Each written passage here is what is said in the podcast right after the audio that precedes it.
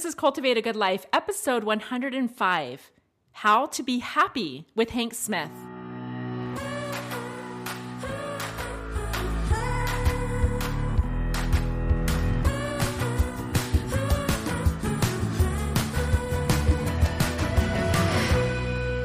Hey, everybody. Yay!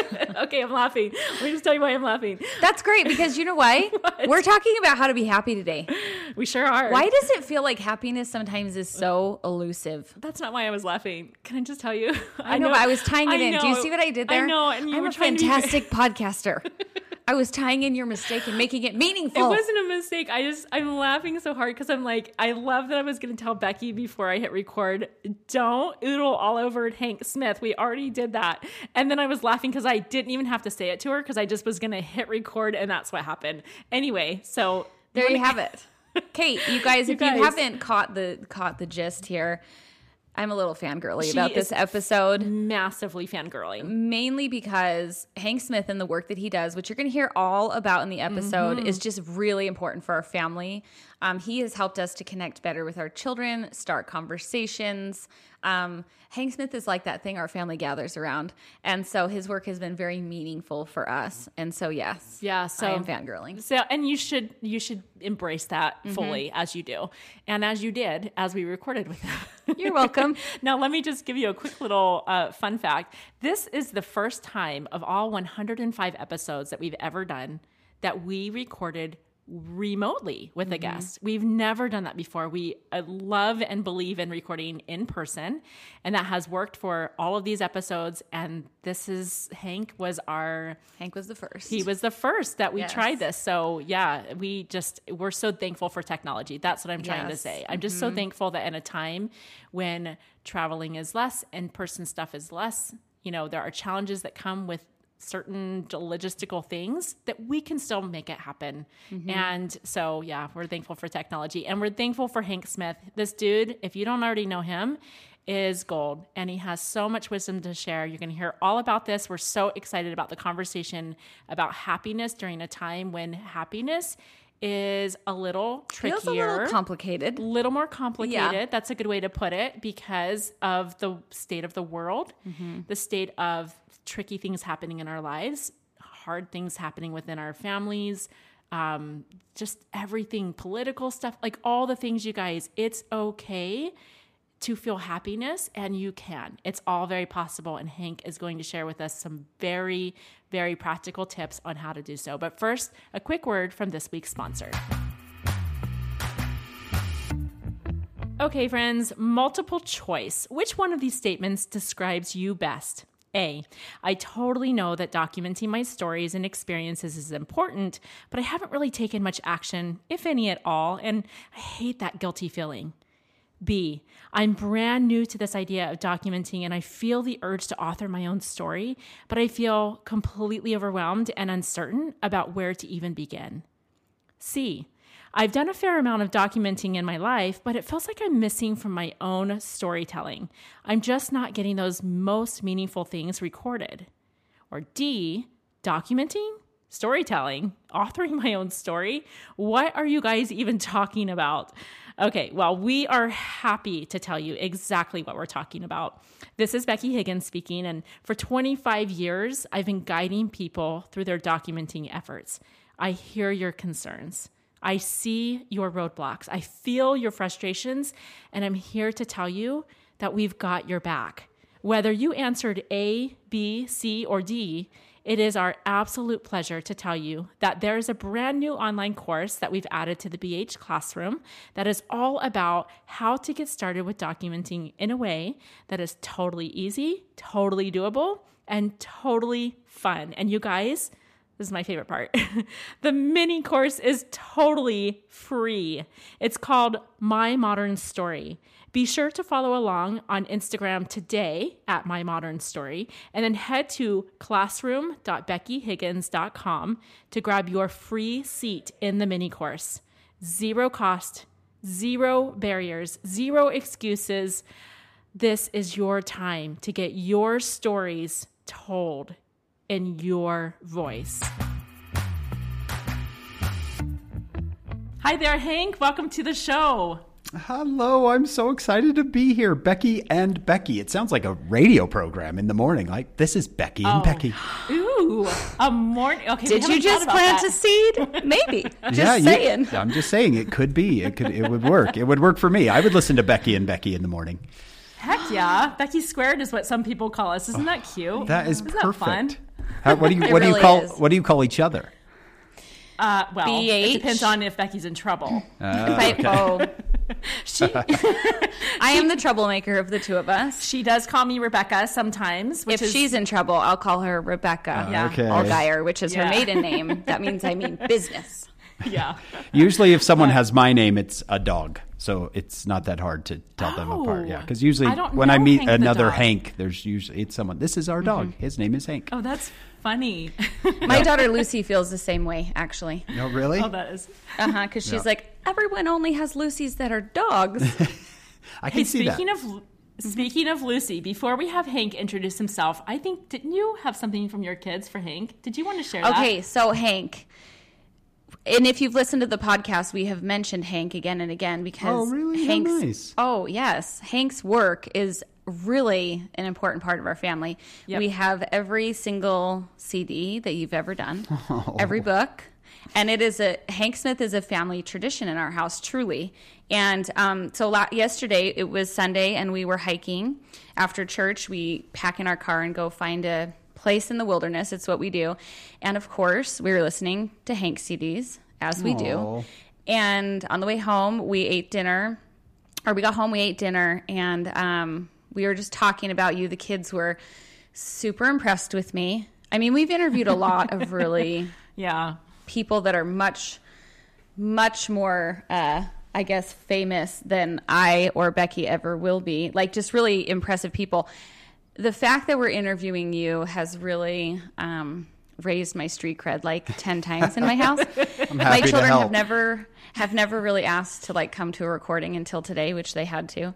Anyway, so we were talking, and at dinner we were like, well, I said, you guys can't come like that. I have to draw a line of professionalism here. And he said, the kids were like, well, can we write him a message and tell him all of our favorite things about him?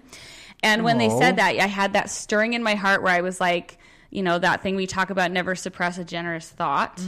And so each of my children, I'm going to read this to you, and they're going to make you blush because they're super thoughtful. Oh. I was very impressed with This my is so children that these words came out of their mouths. um, of each of my children and what they love about Hank Smith. And this will kind of, I think it's a good introduction to the, to the work that Hank does Yeah. Mm. and what his work means to our family and to a lot of people. I love this. Okay, so my oldest is Weston. He's 15. He said, Every time we get in the car to go on a road trip, I ask my mom to put on one of your CDs. High school has been rough in a lot of ways, and I always feel like I'm not alone when I listen to your CDs. Unconquerable is my favorite because listening to the story of Ernest Shackleton, I realize how capable I am of doing really hard things. You've made the gospel a lot more understandable and relatable for me. Because I understand more, I'm able to feel hope and know how much my Heavenly Father knows and loves me. My goodness, he's So that's 15. Weston. He's a really good writer. He's a good writer. Wow. He is. And he, yeah, he really super loves That's you. so awesome. Oh, Yeah, that's that a means so much to testament me. Yeah. Oh, it just keeps going. Let's go to Lucy. Okay, Lucy. it- well, I'll actually do Jameson. Jameson is my. He just barely turned 14 a few Mm-hmm. days ago. He said, "My name is Jameson, and I just turned 14. I have ADHD." And though I don't see it as a flaw, and then he said, actually, I'm proud of who I am. Hmm. It can be really hard to push through bad situations and suppress tempt- temptations that are in the world. I love the five temptation killers. I have listened to it, he says, 325,600 times. Very specific number. Wow. He said, It is so funny, and I can use my imagination to see all the different stories you tell us, especially about Eglon and Ehud, which is a super funny story if you've ever listened. The story of Joseph really inspires me to be even more positive than I already am and make every living moment of my life the best it can be. That's Wow. so cool. My My Mother's Day cards don't look like these this. are. know. Yeah, I was going to say these are. These these they're so so- I'm I'm articulate. telling you. I'm telling right? you, my kids, like, you are the epitome of uh, cool to This them. is so great for an introduction. Keep going. Okay, so This is- I love Lucy, this. who's 11, she said, Lucy's is very honest, which is very much like my 11 year old. Usually, when my parents get us in the car all together, it's because they're forcing us to go on a hike, which I usually don't want to go on. True. The one good thing is that we always listen to your CDs. Running Down Your Dreams is my favorite, maybe because it has so many things that help me on those hikes. In the talk, you speak about the treadmill being torture, and I feel the same way about hiking. but when I listen to how you made the feeling of hating the treadmill become the start of an opportunity, I feel like I want to do the same thing too. Even though I have to try so hard at the start of every hike to not complain, I'm making it my goal to hike Mount Hood with my dad. Mm. Oh. So cool.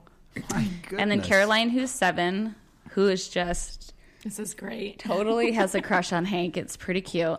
Hers is very short. She said, I love all the CDs. They make me feel happy and teach me about Jesus. Oh, That's it.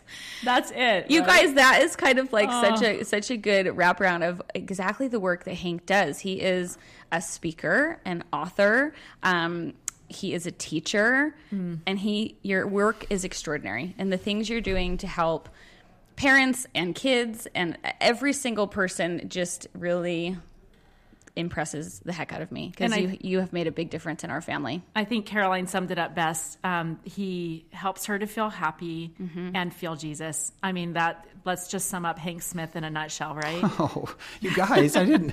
Man, if I ever need social validation, I'm coming back uh, to this Right? to this podcast. We yeah. hope you would. Yeah. So yeah. now, you know, with all of that, we don't mean to make you blush and put all that attention on you, but um, but we did want to shine light, especially for our listeners, to understand the relevance of you in our lives. And Becky, that was all from her family, but you have definitely touched millions, not just our families. But this is this is your life's work, and we appreciate you so much for it. And we'd love for you to introduce yourself to those of our listeners who are less familiar. Many of them Sure, will know you, but for those of them who do not, who is Hank Smith? Oh, you are so kind. Yeah, that that, that really means so much to me. You know, um, uh, someone I, I I went and uh, spoke last night to a church group, and uh, they were you know safely apart from each other with their masks on, which was kind of hard because I can't see them smiling. But uh, so you know, uh, I'll frequently get someone who says, you know, I fall asleep to your voice every night, and I, and some people, some people would think, you know, is that do we, do you feel bad about that? And at first, I, th- you know, when I when I first started hearing that, I I, I was like, oh, oh, okay, uh, that's uh, that's odd. Uh, I- but uh, after you know, after hearing it for so many times for so many years, I think it's quite a compliment actually, because what what this little you know seven year old like Caroline is saying is, um, I feel safe. You know, I feel safe. I feel comfort, and I can calm down and I can just, you know, I can just rest and listen. Uh, and to, so to every time I hear it now, I just think, hey, you know, that's, you know, to, to have a child say, I like your voice. It helps me be calm. To me, that's, that's quite a compliment. Uh, so Huge compliment. yeah, Mm, love So, that. Yeah. It means, it means a lot to me. So tell those kids how, how much I love them. Please, uh, yeah, just tell them I love them and that I'm grateful that they take time for me, that they listen. I can't get my own kids to do that, but You know My- what? Funny story. I can't get my kids to listen to me. I either. know. Go No. figure. It's you take care of my if- kids. I'll take care of your kids. I think Yeah. that that's a good good system. Some of yeah, some of your uh, some of your listeners might know who John Bytheway, is. We are pretty close friends, and we often say, you know, my kids listen to him, and his kids listen to me. Yep. uh, and we're just kind of we say the exact same things. It's just a different person saying it. Uh, so Yeah. it, and it's Becky and I can relate to that. Yep. We Oh, for sure. We teach and coach and guide each other's children when they Mm-hmm. listen better to the other person. Yep. Yeah. yeah, So- and and we've got to be okay with that as parents. We've got to be okay with that. That hey, Yeah. you know, sometimes it's got to You know come what? from a different voice, and that's okay.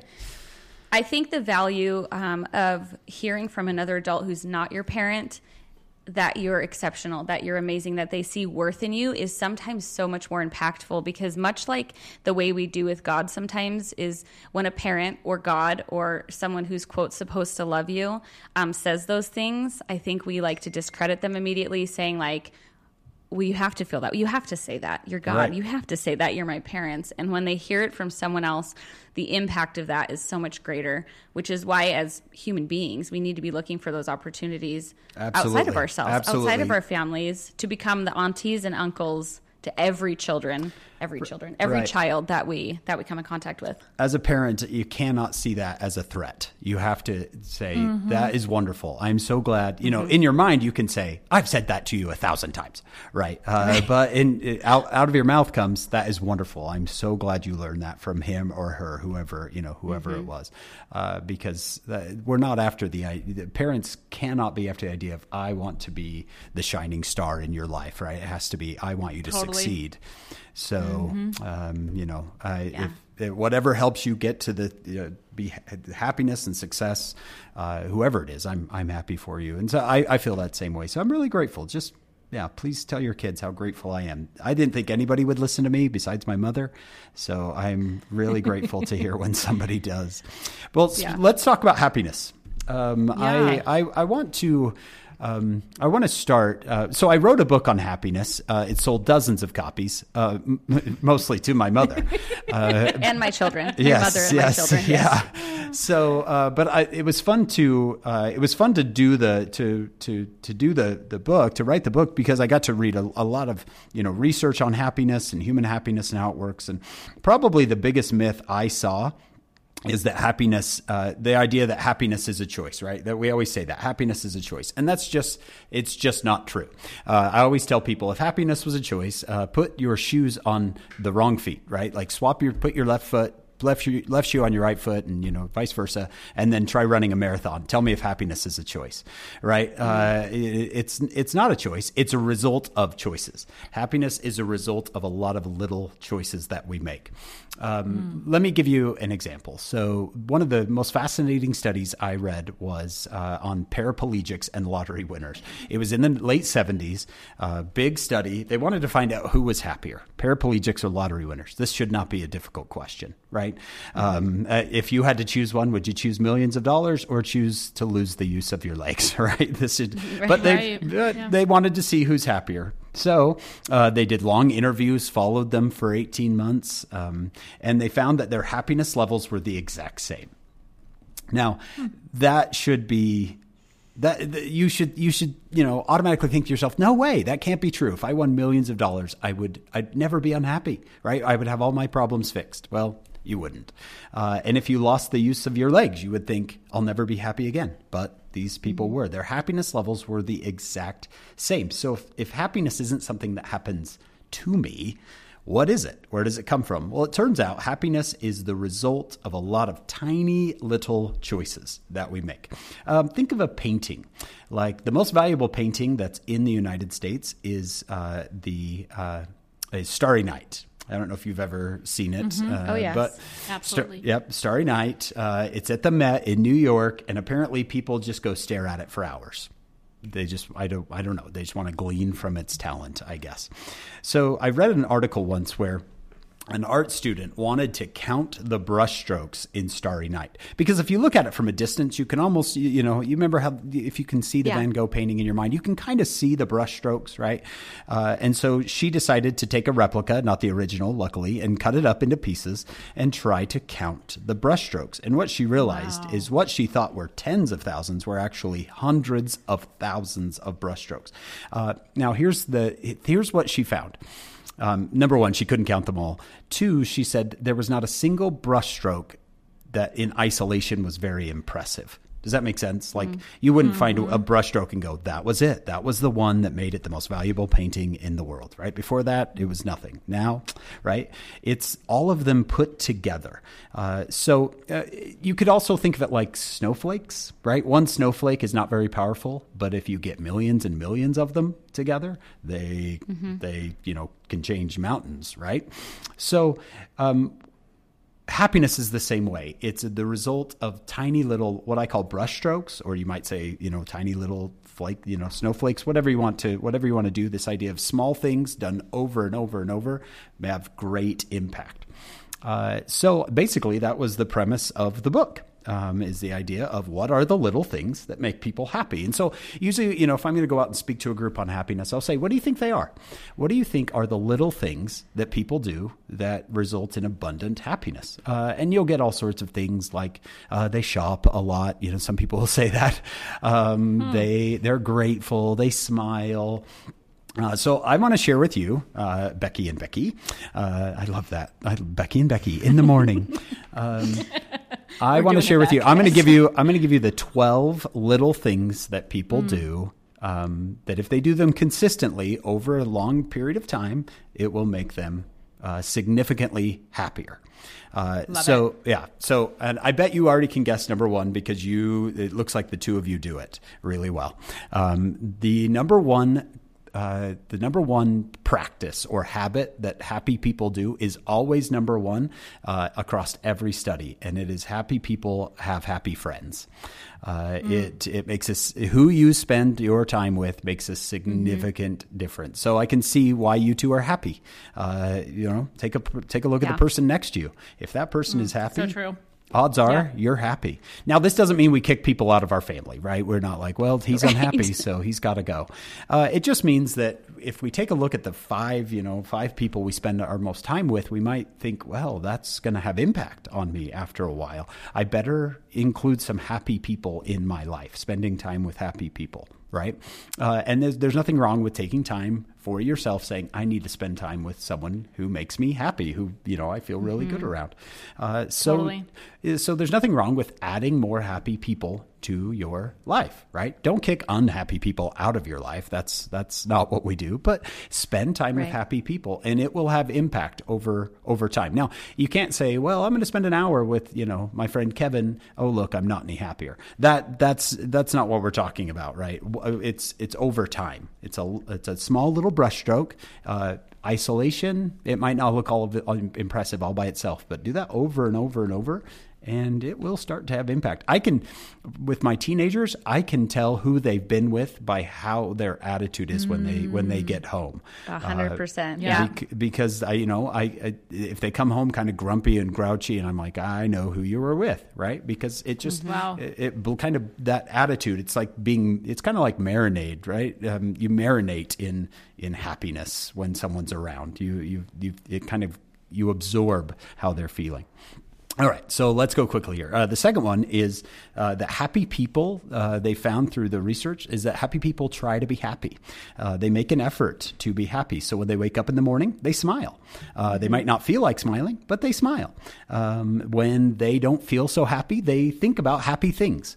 Uh, so, you know, anybody can do this. Think of something that makes you happy, whatever it is. Maybe your kids, people falling, whatever, I, whatever makes you happy. If you think about that, um, it uh, the brain is interesting. It will respond with you know happiness happens right above your left eye in this happiness center of your brain, um, and uh, the brain will respond really well to happy thoughts. So if you start to think about things that make you happy, uh, that brain will respond with all those happy chemicals.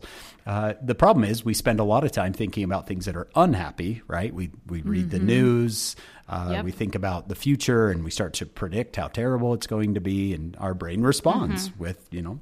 So, um, so I would encourage people to just give it a try. Take two minutes. It really, it's about as long as it takes. Take two minutes to just really focus on happy things, and your brain will start to respond. It's powerful. All right. I think um, one of the I have one a question with that number two. So trying to be happy.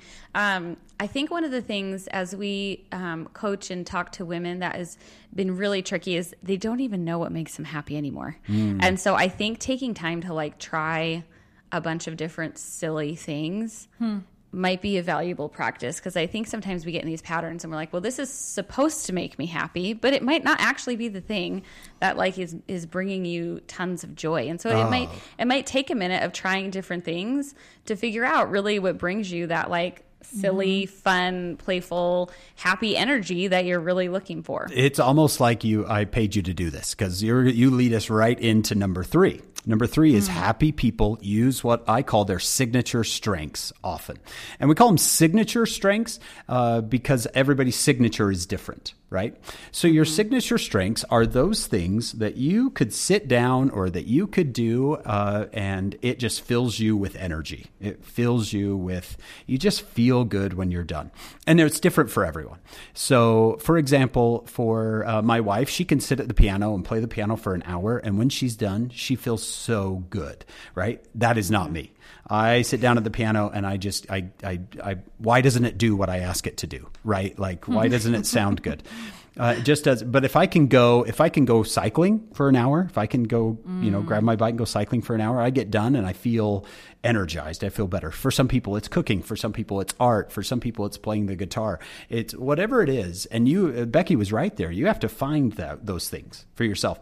Uh, it's interesting with women uh, because some women spending time with children fills them with energy. It fills them with light, and they love it. They could do it forever. But some women, it's not that. That's not their. That's not their signature strength, right? And they start to feel guilty about that. Like I should be happier with mm-hmm. my children. Yeah, no, no, no. It's it's. It, for some people, it's I need to have time away. You know, you know doing something doing something else that has nothing to do with my kids and that's a signature strength and if you do that yeah. uh, you're going to be a better parent um, if yep, you take totally. the time to do it. You can't really draw water from an empty well, right? And so you need to take time to fill fill you know your life with those things that you love. Now you can you can go overboard. Sometimes my wife says how much signature strength time do you need exactly? Right? Because i'm like well i need to go cycling for you know eight or nine hours. I need to be out there. Right. she's like oh that that's amazing. yeah that's a little much. That's a little much. So yeah. Uh, but we do need to take time for them i find that when i ask people you know when's the last time you took time for your signature strength those things get kicked out of the schedule pretty quick yes uh, they do mm-hmm. because they're they seem so discretionary right like like, oh, I've got so many other things I got to do. I can put that one off. It's not vital uh, that I do that. But actually, it is kind of vital uh, that you do that. So um, get back to your signature strengths. Uh, you know, some people that I've talked to haven't painted in a decade and they love painting but they haven't painted in a decade. And I ask them why. Well, I just don't have time. And we're going to say we're going to make time. We're going to we're mm-hmm. going to make time for this to happen or exercise or whatever it is that's your signature strength. And you might have to wander around a little bit. Like you said, do silly things. Go figure out what what it is. Um, my brother in law just found out he loves what's this new thing pickleball. He yeah. loves it, uh, and you wouldn't look. You know, looking at the guy, you wouldn't look that he doesn't look like a pickleball player, but uh, he tried it out, and he's like, it is so fun. I love it. Yeah. I go, you know, I go play with these people down the street, and we have a great time, and I just feel so good after an hour playing pickleball. So you get you have to try those things. That's um, awesome. And, yeah. and try yep. to find them. Okay, let's go to number four. Happy mm-hmm. people spend money, but it's always on other people. I know this one's the one that most people don't love. Uh, mm-hmm. Happy people spend money on other people. So this is uh, mm-hmm. this research has been done. Hundreds. I'm so happy back. Yeah. I am so happy and so good at spending money yeah, on yeah. other people. Yeah. So the, the, the funniest research is they'll take um, they do this on college campuses a lot. They'll take someone and say, "Hey, do you have time to you know be part of our study?" And they'll say, "Sure." And they'll give them forty dollars, and they'll say, "In an hour, you have to spend this on someone you love." Or they'll say to another group, in an hour, you have to spend this on yourself. And then they come back and they fill out a little survey, and embedded in the survey is some happiness questions. They don't know they're taking a happiness survey because it's kind of embedded. Uh, and uh, then they'll be done, right? Oh, like, great. You know, I get $40 for an hour. Sure, I'll do it. Uh, off the charts. Guess who's happier?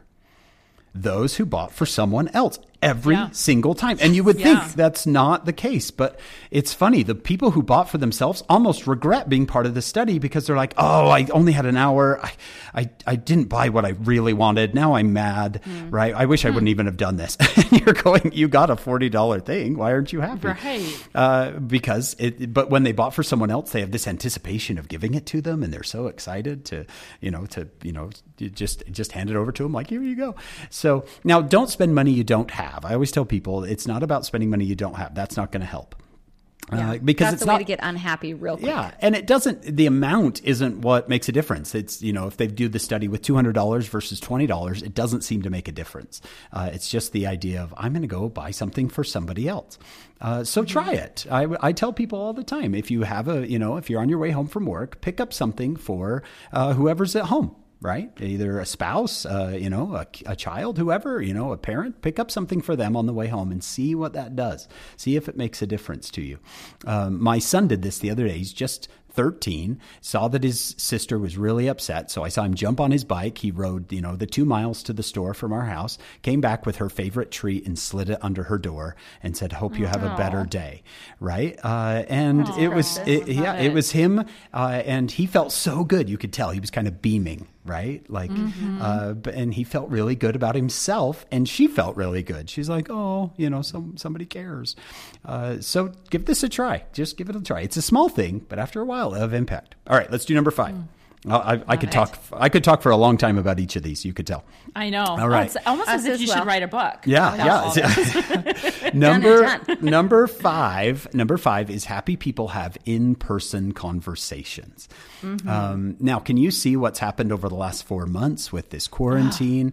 as right. people mm-hmm. be, have less and less personal contact with others, and you know we got to do it. We got to remain distant from each other. Um, I get that, but you can see it's having impact.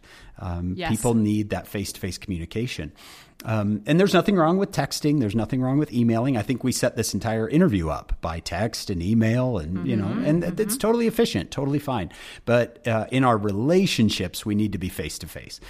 So that means instead of emailing your sister or texting your sister, you're like, let's go to lunch right? Uh, let's go mm-hmm. sit down and, and, talk to each other.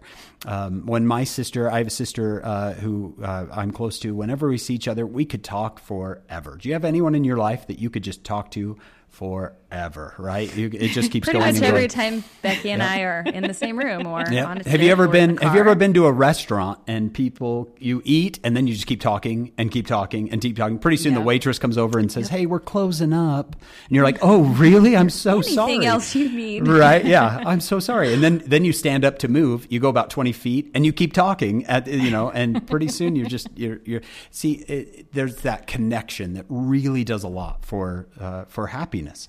Uh, and you can see that teenagers don't get a lot of that these days. Uh, mm. It's a lot of you know texting. It's a lot of you know uh, you know maybe a little FaceTime here and there.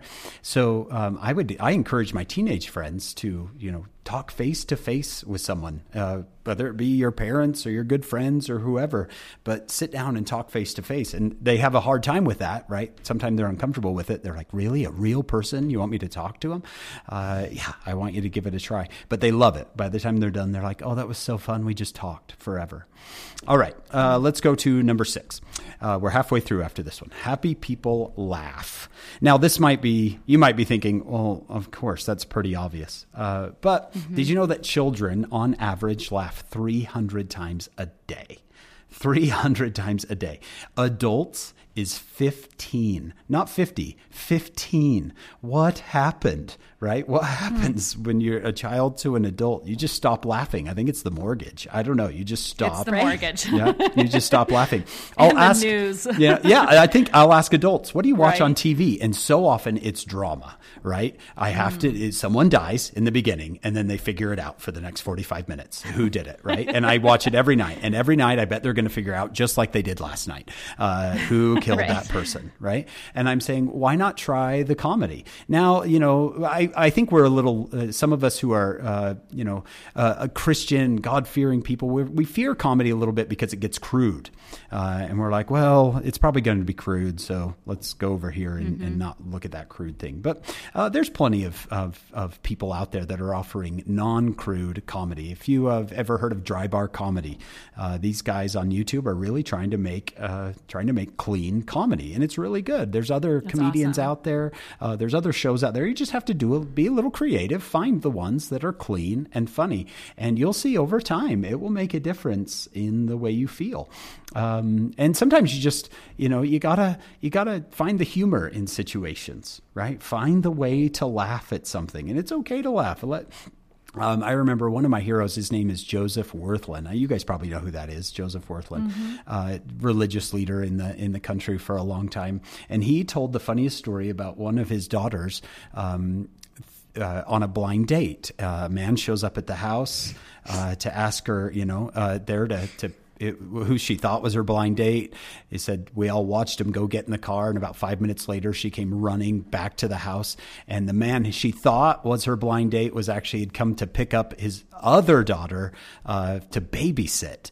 Uh, and he said we laughed so hard about that. like he said, we. He said when her real date showed up, I couldn't come out to meet him because I was still in my bedroom laughing, right? Um, and and she said he said our daughter laughed right along with us. Can you imagine that conversation when you get in the car? He thinks he's picking up the babysitter. You think you're going on a date, right? Like, uh, yeah. Where are we going to go? We're going to go to my house. Really? Why are we going to your house? That's where the kids Awkward. are. You have kids, right? I mean, it's just be. I think I think somebody's on the wrong page here. Uh, so happy people laugh. Take time to laugh and, and insert that into your life. Lots of things that'll make you laugh. All right, number seven. I bet a lot of your listeners already do, but happy people use music. Happy people mm-hmm. use music to make themselves happier. You got to have a happy playlist, right? You've got to have um, you've got to have uh, some certain go to songs that make you happy. I was talking to Alex Boyé the other day. I bet you know who Alex is, uh, and he said I have. He says he has his Jesus playlist, right? he has a Jesus love it. playlist, and he can he can tell Alexa play my Jesus playlist, right, or or whatever. It's just we've got to have that. his own music is on that. Yeah, he playlist. probably yeah, he, he sings to his, his own voice. Um, Yeah. But you've got to have that, and it, you know it might feel like a small thing, but it will make a difference. And I've told people instead of listening to angry talk radio on your commute, try listening to a happy playlist just for a week instead of listening to you know uh, because some of those people on you know talk radio are pretty angry souls, and there's nothing wrong with you know listening to them and being informed. I have no problem with that, but just you know uh, every once in a while swap it out for a happy playlist and see if it doesn't make a difference in the way you feel. Um, again, it's a something small. Don't listen to one happy song and go, "See, Hank, I'm not any happier. You were wrong." No, it's it's you know it's a brushstroke. Uh, but after a while, after a while, it makes it makes a significant difference. In fact, um, did you know that if you want your children to fight less, uh, play classical music in your house? Yes. Uh, there's something about it. They won't even totally know. They won't even know that they're being calmed down. Uh, you know, just in the side. You Best just kind of trick. right? Uh, because classical music does something to the brain. It just starts to kind of create these these good feelings. All right, And it encourages intelligence, by the way. absolutely. Yeah. I wanted to say something. So I have a I have a happy playlist. It has six songs on it, and I originated this playlist because going back to my 11 year old's comments, at times I know this might shock you. Just to the core, my children deeply complain and get very obnoxious on hikes if they're like longer That's- than five miles. and That's they really don't wanna be shocking. there. Longer than five With- miles. I, I thought you were going to say Right? five minutes because that's when my no, kids no. start complaining. We we get serious You're up in our there, family. Prophet. But um anyway, and with four kids, I mean, let's be honest, someone's always upset at something. And so I created this playlist so that when the kids got like really extra saucy on a hike, I could put in my AirPods and have six songs and they wouldn't know I was ignoring them and I was uplifting myself. the funny thing though is about this playlist, which I've probably played, I mean, gosh, 50 times. Mm. Now, when I put it on, just in those first few notes of that first song, my entire disposition changes. You can feel it. because I've like trained my body to Yep. like you listen to this song, you're gonna have all the good feelings. Mm, Such a And so point. my kids know, and and if they see me with my AirPods in, I'll just hand them one if they're particularly being obnoxious, and they'll put it in their ear, and it's kind of our secret our secret code for for like an emotional reset. I love an emotional reset. That's so good. Mm. and and, and you might share. I not. What's interesting about all the things we've talked about is you might not even think about these things during the day, right? The things we think is going to make us happy is something big, right? Oh, if I could just win a million dollars, then I'd be happy. Oh, if I could lose 40 pounds, I'd be happy. And we haven't talked anything about money or weight or anything like that because that's not what makes people happy. It's these Exactly. tiny little habits that we do every single day over time that make people significantly happy. People ask me all the time, "How are you so happy?" Right? And I might say, "Well, it's God." And and it is. It, it is God. But it would I wouldn't be happy if I didn't do any of these little things and I just believed in God, right? If I, I believed in God, but I never had happy friends, I didn't use my signature strengths, I didn't talk to people.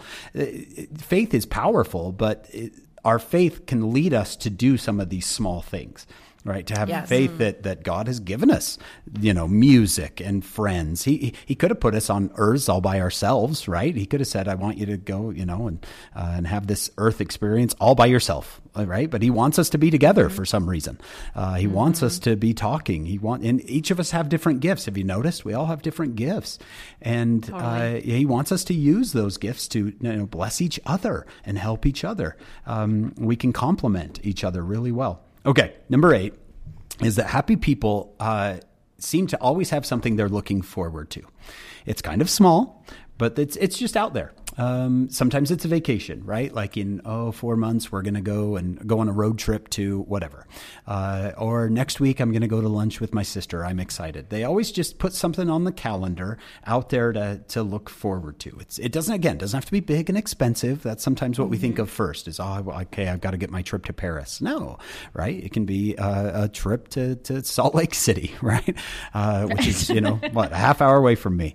Um, but I but I put it on the calendar and I'm you know I have it out there. Uh, or uh, you know for people who are married, have a, a little date night and and you know plan ahead and say okay what are we going to do this next Thursday? All right, let's let's go drive out to that city we've never seen. My wife and I did this the other day. We drove out to a little city in Utah called Eureka. We have never been there before. We'd heard of it. I'm like, let's go see it. So we put it on the calendar, go see Eureka, and it was kind of fun to have that on the list for the. You know, I was looking forward to it. We went out. We had a great time. We found an old diner there. We had a great uh, experience, and then you know we put something else on the calendar. So have something out there to look forward to. All right. Hank, Um, can I just interject yeah. one little small thing? Is, Please. uh, because I think a lot of us are going to be thinking about kind of that more excursion based experience, which I love and I totally Mm-hmm. relate to that. I, I just wanted to share one small thing that I do in my life that's an everyday thing is every day I literally look forward to writing. I look forward to um, using, we have a Project Life app where I document, and every day I know I'm going to be using the app and documenting a story from my life or a, an experience or whatever. and that one small, we're talking five ten minutes of my time, that one small thing is something that I genuinely look forward to every single day. So it doesn't have to be excursion based. I know Right. you know that, and I know our listener knows that, but I wanted to illustrate with one small example from my personal life. And I want you guys, as listeners, I want you to be thinking about that small thing in your daily existence that is something every day you can look forward to. That's perfect. I read Harry Potter to my two, I have twin boys who are seven, and I read to them a chapter of Harry Potter every night. I do all the voices. Mm. I've got all, you know, it. I, I've done it with all my Yep. kids. I have all the voices down, and they mm. love it, and I love it. Like, I look forward to that every single day. In fact, That's just so right now, I, cool. I was like, what do I look forward to today? And I thought, oh, how fun. And we're going to go read, you know, Harry Potter Yep. tonight. And they just are staring at me, big mm. wide eyes, because I do crazy voices. They don't like it when their mom does it because she just reads in her normal voice. Uh, and they're like, no, no, no, you, you got to have dad. Dad has all the different voices, right? Uh, and Well, and have you seen like the um so we're actually celebrating Harry Potter in our house right now too because, you know, earlier this week was Harry Potter's birthday, kind of a big deal for us. Right. And that was one way that like if you haven't noticed like it's National Donut Day or so, I think like Mm. National Guacamole Day was last week. These totally random like minuscule holidays that people put all over the internet have been so fun in They're our fun. house because if I see it's National Donut Day, I'm going to get donuts just because I don't know because it'll excite my kids and it's a fun little celebration. And Right. that's spending money on me because you can bring me some, and then you're even Yeah. happier. Boom. and, and, then- and one make sure stone. you put it make sure you put it on the calendar so people can see it and go oh i'm looking fun. forward to that that's going to be that's going to be so much fun uh, what Mm-hmm. we put we put you know my kids and i and my wife we have what's called their special day every month they're on the day of their birthday so let's say my daughter's born on february 20th the 20th of every month is called her special day and sh- we Mm. we go out uh, either she goes with me or my wife or both of us, and we go do something.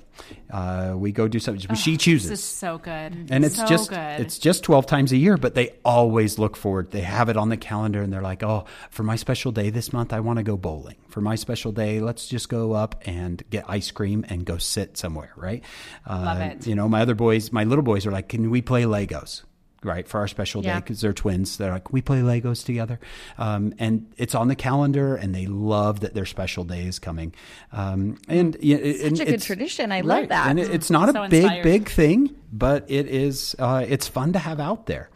All right, uh, let's keep going. Uh, number nine, most people hate, and I hate it too, but this is important. Happy people exercise and eat well. Uh, it's mm. it's so it's small, but oh goodness, it matters.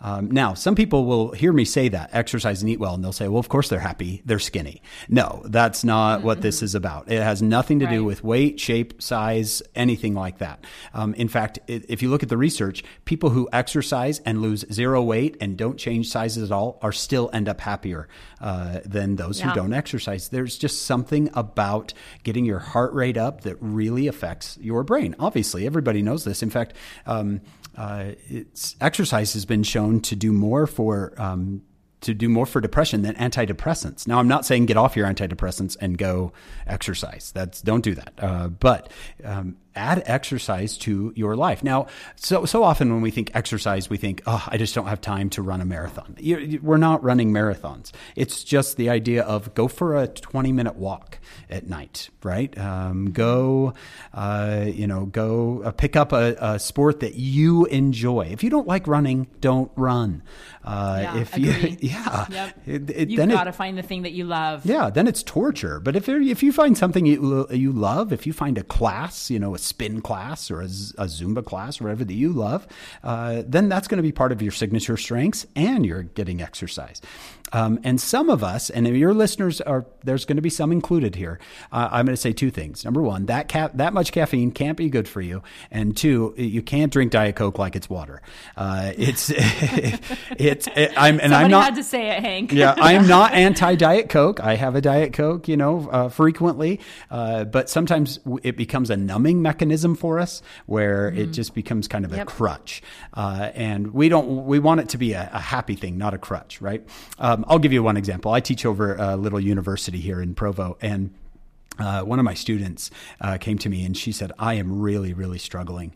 Um, uh, and I said, "Well, you know, have you have you have you been struggling before you know depression or anxiety? And she said no just since i got to college. And i said well you know college does that to people. Uh, so does provo. Right. uh, but we started i said tell me as we we walked through our you know some of these things. And of course i wanted her to talk to her parents you know if any teenager out there uh, who is struggling any young adult who's struggling with depression uh, needs to talk to someone. Um, now don't get me wrong three days of depression three days of sadness is not depression. That's called life, mm-hmm. uh, and it's going to happen to everybody. But if your sadness is going on and on, if you're waking up sad and going to bed sad every single day for weeks, that's an indication there's a problem. I don't know. You guys look younger than me, but I don't. When I graduated from high school in oh, 1990s, it was a great time to be alive. Um, and guess how many people uh, in high school struggled with mental illness? The year I graduated was 1996. It was one out of 20 to one out of 25. That's how many people, you know, young adults struggle with mental illness. We didn't talk about depression. I don't know if you guys remember, it was not a big topic. We didn't talk about yeah, it. Um, definitely. You know, 5%, 4% of the population in high school. Uh, in 2020, it is one out of three. Uh, wow. Of teenagers struggle with some form of mental illness, so it's definitely, definitely um, the times have changed. What worked for us is not going to work for our kids. Uh, when I when I was feeling sad, my dad said, "Well, you need to get a tall glass of water, go outside, do some hard work, and stop watching Saved by the Bell." Right? That was that was the advice I got, and it worked. Yes, it worked. Right? But hmm. it's not it's not going to work today. Um, these kids need to see uh, a, a, professional. Uh, uh, a doctor, a counselor, whoever it is, to help them through these this issue because it's different. Uh, the the times have changed, and uh, I had a dad come up to me once and he said, "I totally disagree with you. They just need to work harder." And I I, I was really bold with him. I said, "Well, I'd agree with you, but then we'd both be wrong uh, because that's not what they need. Um, times have changed, and it's you've got to you've got to be able to take a teenager into you know be safe enough with yourself, secure enough with your own family, and say, yes. "Let's get you to somebody." uh, who can really help you. And I'll, I'll be there with you every step of the way. Okay. Um, I love now, that you said that because I think oftentimes as parents, we, my husband and I were just discussing this with our oldest in high school, and we're saying, well, you know, sometimes going through those hard things is so character building, and it is. Those, you know, the opposition that you face as you get older is so good, but also we as parents need to stop thinking that the temptations, the hardships, what whatever's going on in high school or middle school today is what we went through. Right. Because it is not. It is It's not. not. And we need to stop thinking that it is because then we think we have the answer and the mm-hmm. answers don't work. It's a totally different scenario. Yeah. It's like looking at someone who says, I can't see very well. And so you take your glasses and say, well, these work for me. Put them on, Right. right? And they're like, that didn't help. You're going, it should help because it worked for me. Uh, it's a it's a completely different prescription they need uh, than than what than what you have. So we so th- me and this girl we talked about that for a while, and she was talking to her parents, which I was very happy about, and a doctor and a therapist. So then we got to her diet, and it was one of the funniest conversations I've ever had. I said, "Tell me about your diet since you came to college," and she's like, "Oh, uh, I, Dr. Smith, I just don't have time to eat." And I said, "What what do you mean?" And she said, "Honestly," I said, "What do you usually eat?" And she said, "Well, I have a diet Mountain Dew for breakfast." A diet Mountain Dew for lunch and ramen. She said, I have ramen mostly, top ramen for dinner. And I said, How long you been doing this? She's like, I don't know, a month or so. And I, her name was um, Shelby. I said, Shelby, where do you think your brain gets all of its energy from to create happy chemicals and stuff? And it was one of the funniest moments. She said, I don't know, the sun? And I was like, Oh, No, um, you're not a plant. Uh, she did not realize that her brain uh, only has fuel from one thing what she eats and drinks, right? Uh, ding dongs and a Mountain Dew are not going to do it for your brain. Now, every once in a while, there's no problem with stopping at McDonald's, right? But if you are just giving your brain Diet Coke, it's going to have impact. Uh, after a while, your brain just can't survive on that. Uh, so, exercise and have a healthy diet doesn't mean that you got to change. You know, some people hear me say that and they're like, well, great. I never can touch ice cream. No, that's not what this is about. Try adding more healthy things to your diet. Uh, you know, add a, uh, you know, what is it they say in, I think they say it in England, right? It's five to stay alive, nine is divine, uh, right? This idea of nine servings of fruits and vegetables every day. Add that to your diet and see if it doesn't have impact after a while. All right, let's keep going because I could talk about these forever. Number 10, um, happy people go outside. It sounds like uh, Becky Preach. Proudfit, you, you do this a lot. amen, happy people But yeah, spend Becky Akins does too. time Yeah, love it. outside. It's it's it's so important. Yet people forget to do it. Um, one of my favorite studies was they asked people, "How much time do you think you spend outside every day?" Most people said, "Oh, about an hour."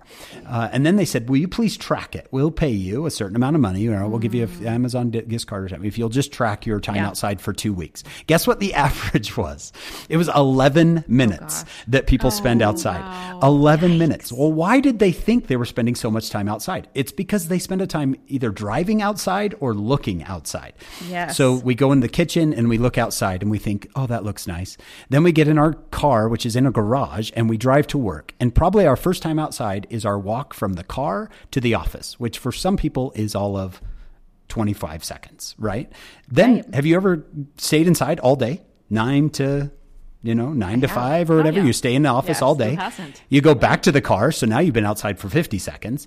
Maybe you stop at the grocery store. So the walk in and walk out adds another, you know, minute of date of outside. Then you drive into your garage and you go inside and you don't come out for the rest of the day. How much time did you spend outside? A whole two minutes you actually spent Right. outside.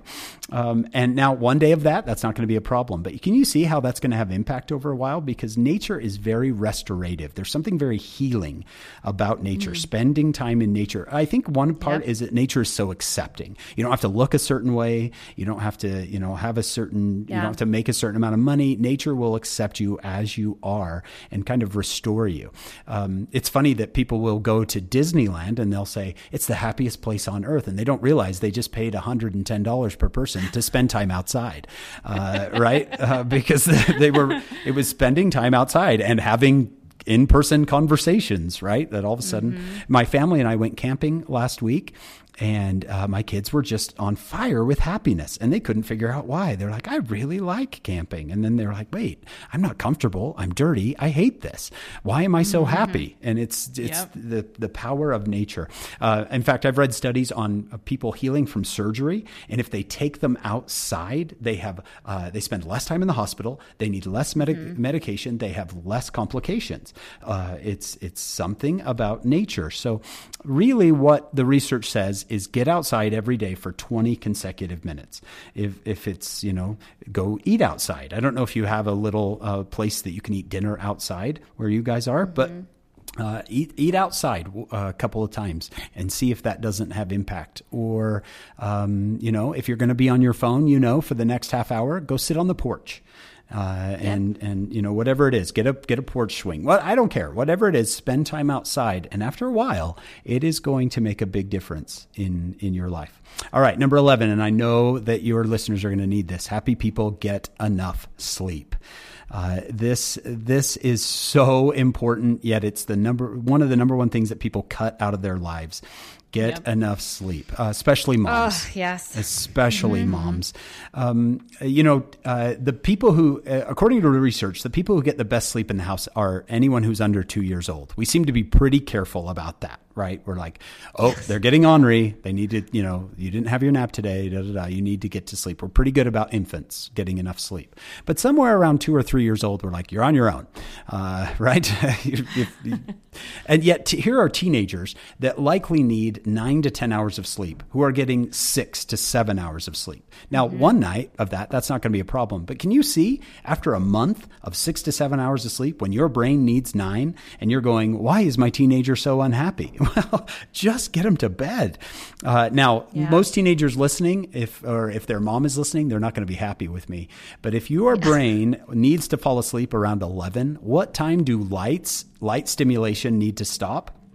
around 9.30 that means that uh, if you want to fall asleep around 11 you've got to turn your phone off tvs off any sort of screen off any sort of light stimulation 90 to 60 minutes 60 to 90 minutes before you go to sleep. And this goes for mom and dad too. You know sometimes mom and dad are like oh the kids are asleep. Let's watch netflix. Right? And and so they Yep. sit down to watch their show and pretty soon it's 11:30 sometimes our brains give out on us. I've asked teenagers before how many of you have you know dropped your phone on your face uh, because you fell asleep? You were holding your phone in front of you and you dropped it. And right one girl said it was an ipad. Uh, right? Can you imagine, right? It knocked my tooth out. yeah.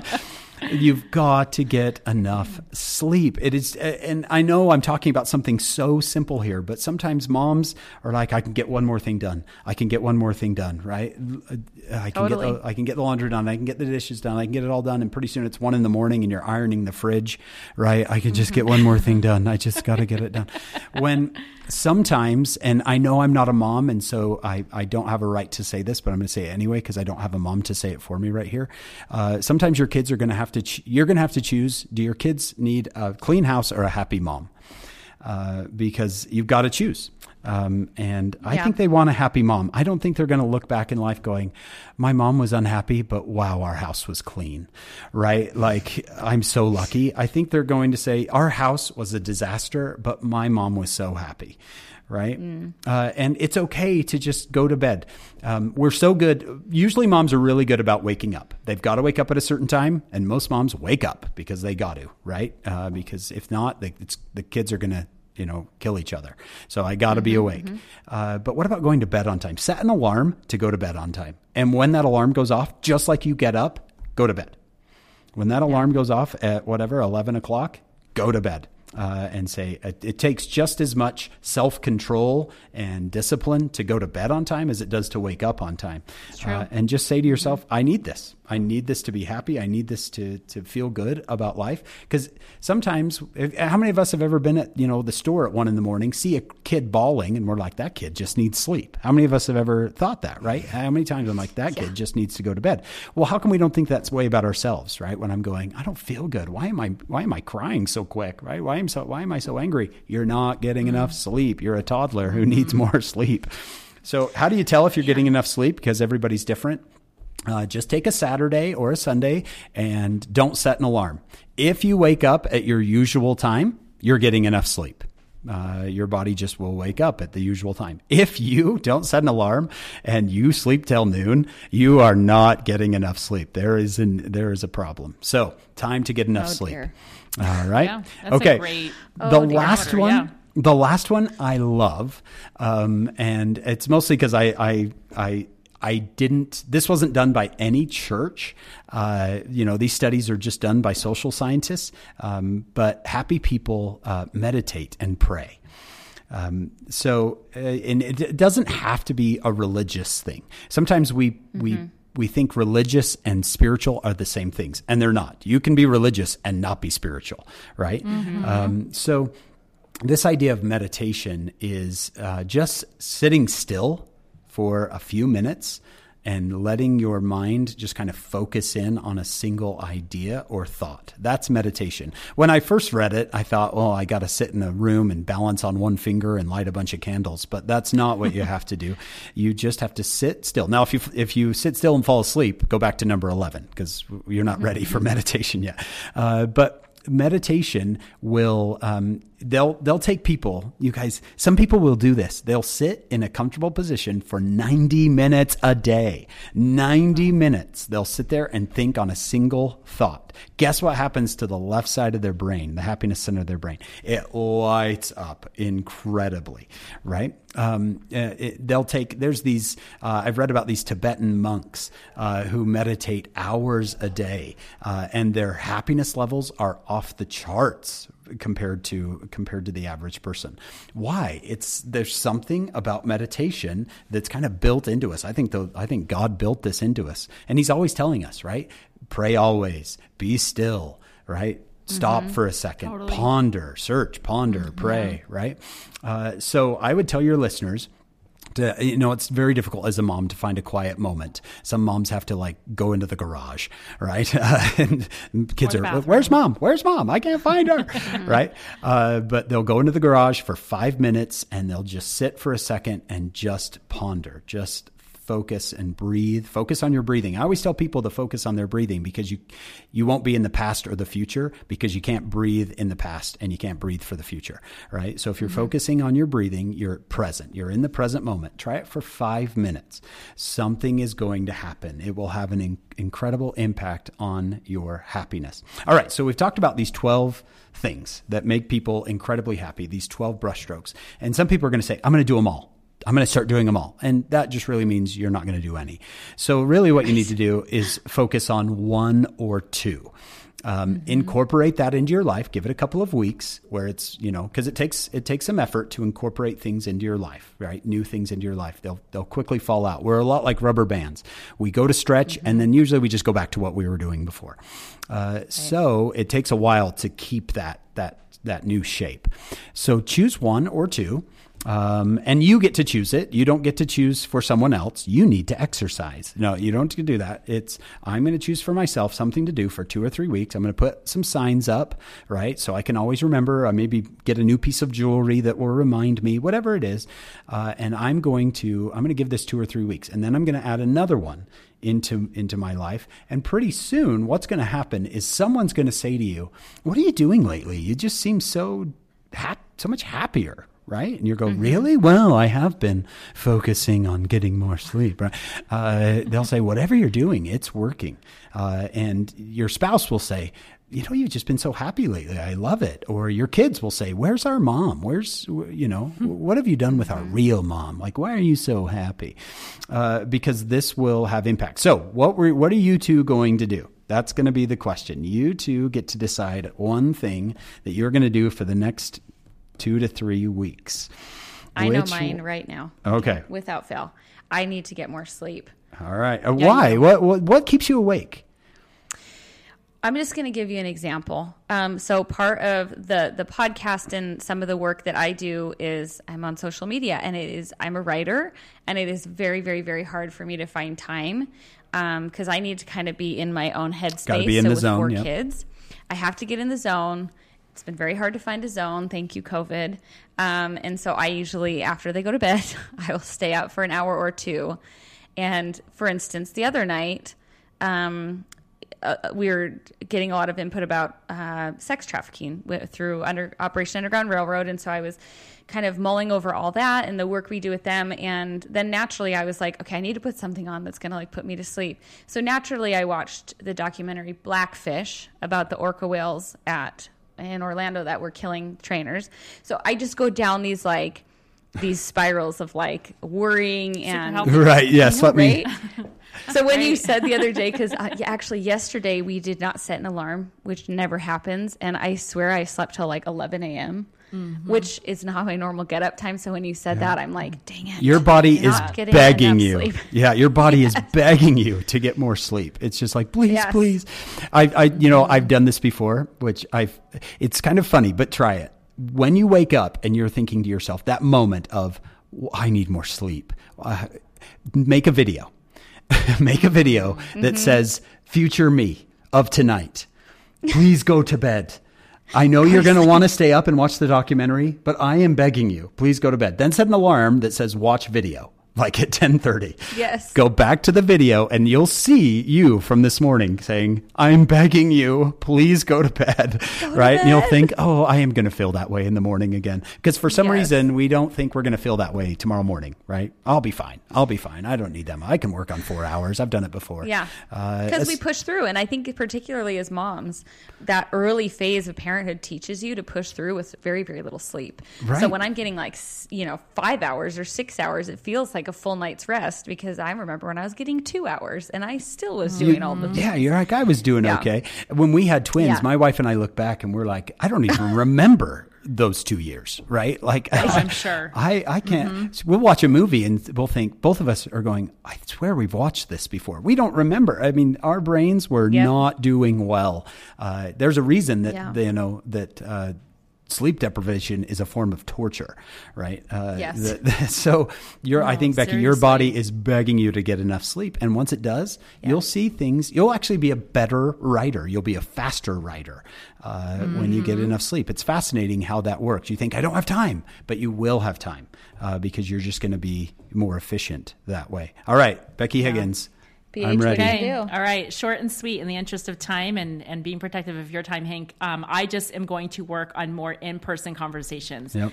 I feel I feel like a very happy person. I feel like I'm doing really well actually on a lot of this list, but in person conversation, thank you, COVID, has definitely be, been lower Yeah. in real life and yet it's totally possible. And thankfully i have family. I have a husband and children that i spend time with every single day and have that face-to-face connection. Mm-hmm. But becky and i and carrie and wendy our little bh team just went to lunch the other day and oh how long did we want to stay there right? Like that in-person reconnecting with our friends and people that we love and adore and respect there's just nothing like it and i want i crave more of that and so that's where i'm going to make my effort Oh, that is beautiful. And think about the teenagers in your life who they just don't have conversations.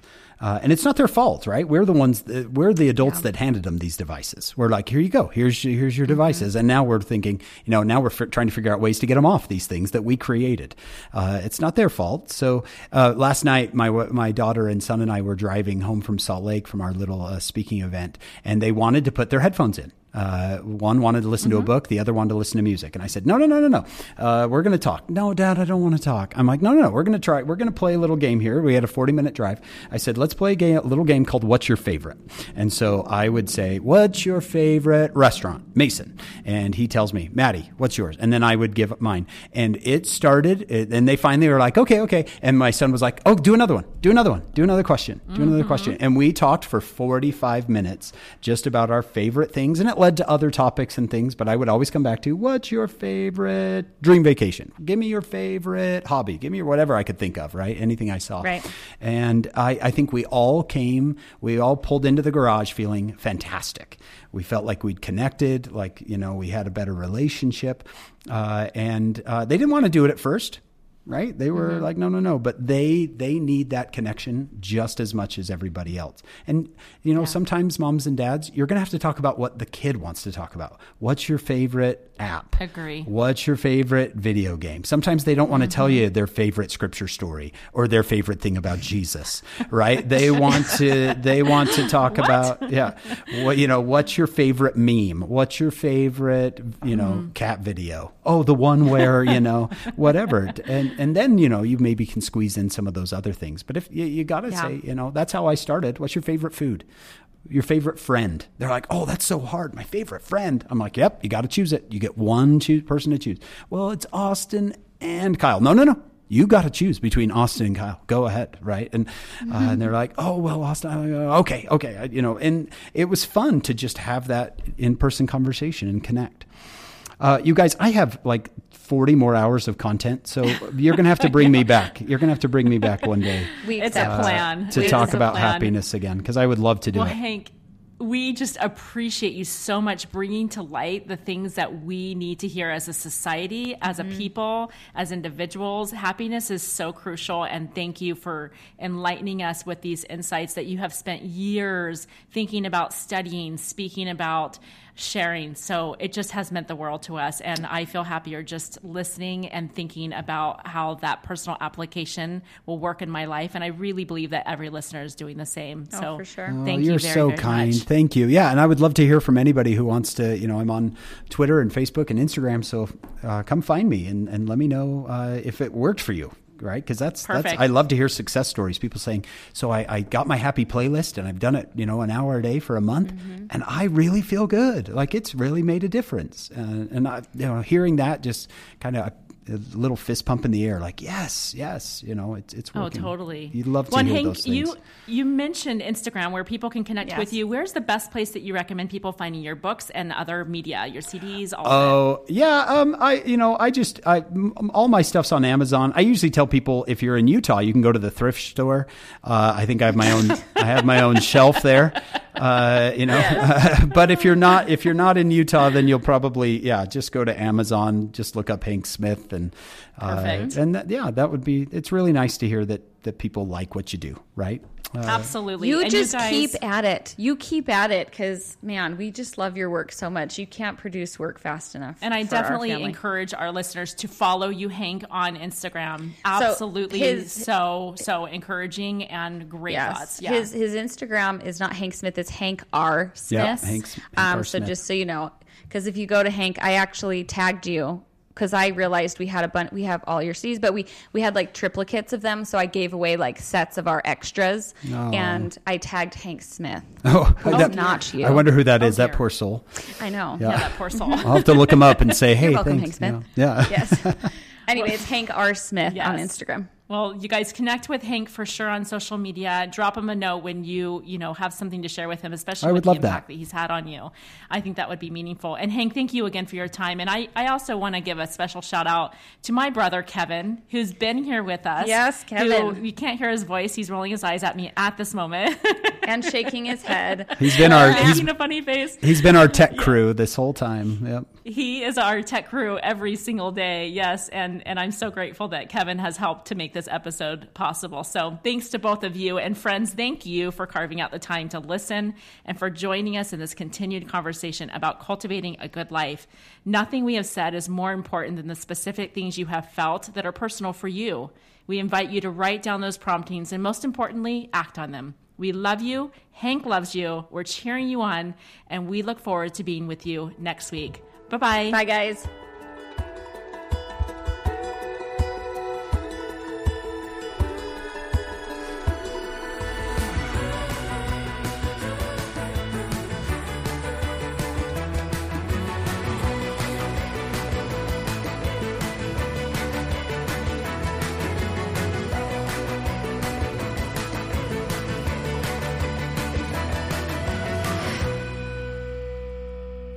So Yeah. picky so about fun audio. fact: when we recorded with David Butler, the microphone was backwards for, for David. We've never done that with a guest ever, ever, ever, ever, ever, with like ever. Yeah. So that was fun. So Kevin, Kevin had to help us troubleshoot that one, Work and it turned out magic. great.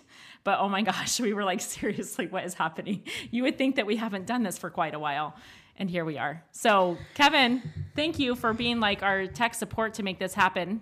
And Hank, holy cow, thank you. Yes. That was awesome.